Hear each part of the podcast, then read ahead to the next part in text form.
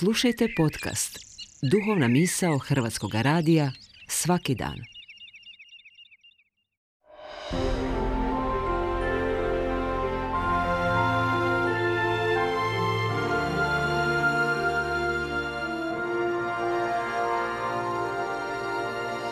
Duhovna misao.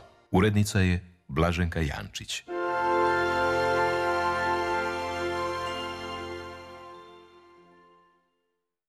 Pozdravlja vas sestra Veronika Popić iz družbe Sestara Milosrdnica.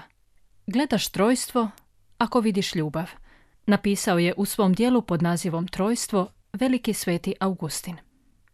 Uz ovog crkvenog oca prvoga stoljeća veže se i priča koje se vrijedno podsjetiti baš na današnju svetkovinu presvetoga trojstva, oca, sina i duha svetoga.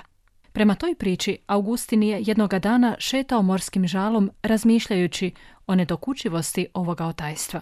Jedan bog, a u tri osobe. Kako to razumjeti? Vidjevši dječaka koji je školjkom prelijevao more u rupicu, koju je sam iskopao na obali, zaustavio se i upitao ga što to radi. Želim more preliti u ovu rupu, rekao je dječak. Vidjevši ovu nelogičnost, Augustin se nasmijao i počeo odvraćati dječaka jer da je njegov trud uzaludan. No, dječak mu nije ostao dužan odgovora. Pogledao ga je pronicavim pogledom i mudro rekao Ti misliš da je to nemoguće i smiješ se meni što pokušavam neizmjerno more preliti u rupicu, a sam činiš upravo to. Ti bi želio preliti beskrajni ocean Božjega bića u malu posudu svog razuma. Prije ću ja preliti cijelo more u ovu rupicu, nego ćeš ti shvatiti da je presveto trojstvo jedan bog u tri osobe.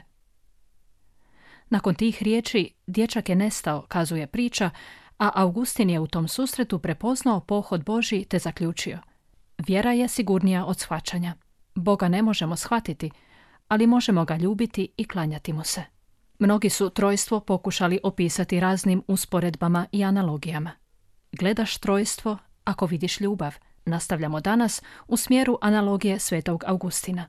Jer dobar je to poticaj dok započinjemo svoj hod žalom ovoga dana gospodnjega. Koga ili što u njem susrećemo? Pokušajmo potražiti znakove te trojstvene ljubavi oko sebe. Vidimo li sunce? Čujemo li pjev ptica u zelenim krošnjama? Jesu li lipe već procvale? Uranjeni smo u stvoreni svijet. Perspektivu danas otvara nam i psalam osmi iz liturgije riječi. Gospodine, Bože naš, divno li je ime Tvoje po svoj zemlji, kliče psalmist. Gledam ti nebesa, dijelo prstiju Tvojih, nastavlja on, mjesec i zvijezde što ih učvrsti. Tračak trojstva stoga vidimo u životu koji neprekidno raste po svoj zemlji, razvija se, teče, struji u bezbroj vrsta i oblika. Taj život, da bi se nastavljao, treba drugoga, treba zajedništvo. Izoliranost i samoća je besplodna. Zajedništvo trojstva jest stoga beskrajna kreativnost, životvornost. A sad pokušajmo pronaći znakove te iste ljubavi u sebi. Pa što je čovjek da ga se spominješ, sin čovječi te ga pohađaš. Ti ga učini malo manjim od anđela, slavom i čašću njega ovjenča, nastavlja već spomenuti psalam osmi, svečanim tonom, sa svješću čovjekova dostojanstva, a istodobno i malenosti. Kruna Božjega stvaranja je čovjek. Ja, ti, svaki čovjek. Stvoritelj nas je stvorio na svoju sliku. Udahnuo nam besmrtnu duhovnu dušu, stvorivši nas kao neponovljive.